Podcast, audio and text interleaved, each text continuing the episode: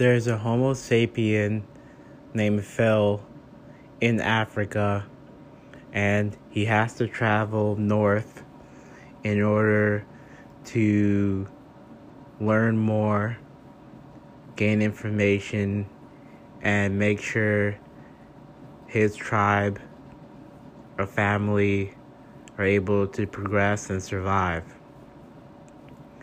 Traveling north, he meets a Neanderthal named Joe, and he meets a Homo erectus named Stephanie. And during his journey, he learns what it means to be human. And he has to connect with these different species of humans using their skills and advantages and disadvantages that are similar to him.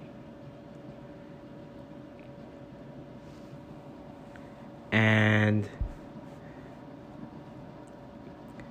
there's a lot of change in scenery and the environment and